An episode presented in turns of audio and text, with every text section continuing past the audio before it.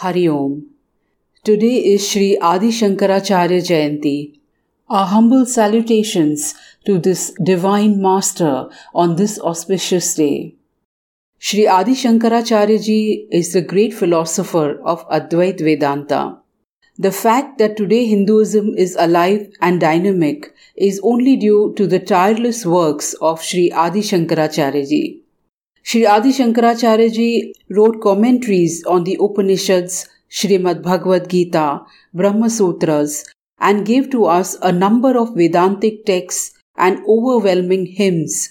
In a short lifespan of only 32 years, he traveled across the length and breadth of India, sharing the philosophy of the Vedas, reuniting various schools of thought, wiping out various misconceptions of religious practices, and reviving Hinduism to its core, and inspiring every Hindu to wake up and rise.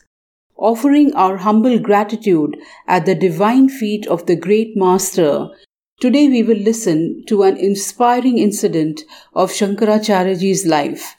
An incident which reveals that when a person has an intense desire and thirst for knowledge, he can cross all odds and challenges in life only to fulfill his goal of acquiring knowledge or any other goal for that matter.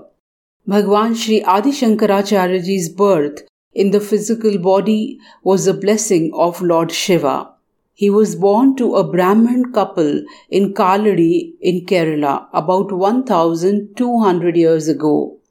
He was born in the Hindu month of Vaishak on the fifth day of Shukla Paksha. At the tender age of eight, when children are lost in their games and friends, at that age, Shankaracharyaji had a burning desire to take sannyas and acquire the liberating knowledge of the Upanishads. But as he was the only son and had also lost his father at a very young age, it was almost impossible for his mother to let her dear son go off to become a sannyasi. Hence he waited for the right time when he could convince his mother to allow him to take sannyasa and leave the material world and go in search of knowledge. And as it is said, where there is a will, there is a way.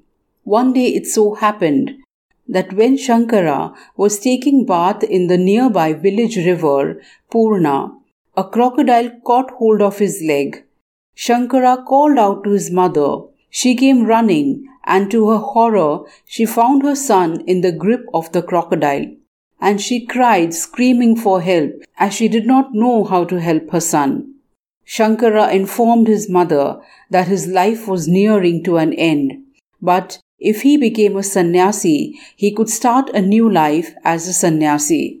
Thus Shankaracharya got permission from his mother to become a sannyasi.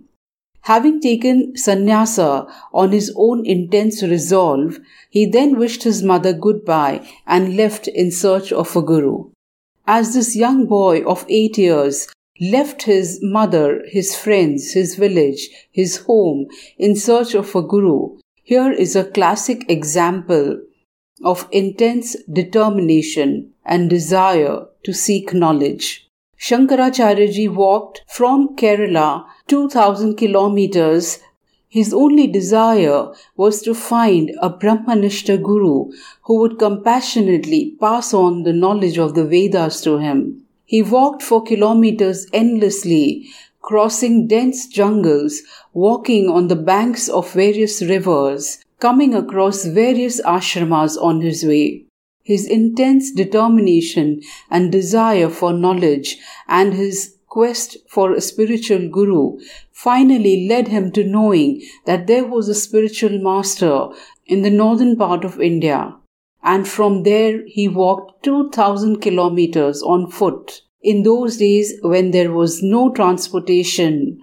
And we can imagine that a little boy of eight years with no food and clothing, he walked 2000 kilometers only with the intense desire for knowledge. Having crossed various terrains and forests, he finally reached the banks of Narmadaji at Omkareshwar, where he would be finally meeting his beloved Guru.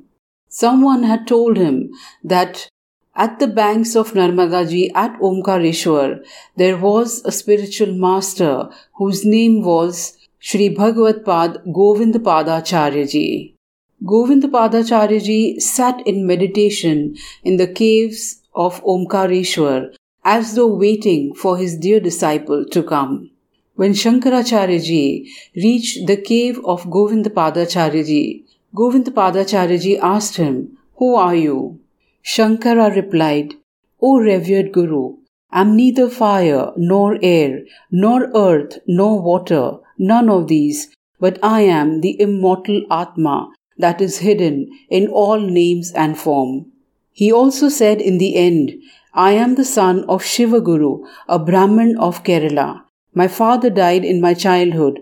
I was brought up by my mother. I have studied the Vedas and the Shastras under a teacher in my village Gurukul. I took apata sannyas when a crocodile caught my foot while I was taking bath in the river. Kindly initiate me formally into the holy order of sannyas. Govind Padacharya was very much pleased with the truthful narration given by Shankara having initiated him and invested him with the robe of a sannyasi, Govind Padacharya then passed on the knowledge, the Upanishads and the Brahma Sutras, which he studied in his four years stay at the feet of Govind Padacharya.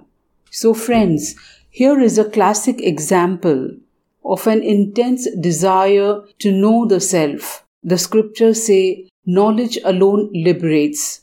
When we are unaware about our own self and when we are unaware of the reality of the world around us, it is only then that we are constantly suffering, seeking for fulfillment in the materialistic world outside. Hence, here is an inspiration to wake up and rise and to know the reality of the self. Hari Om.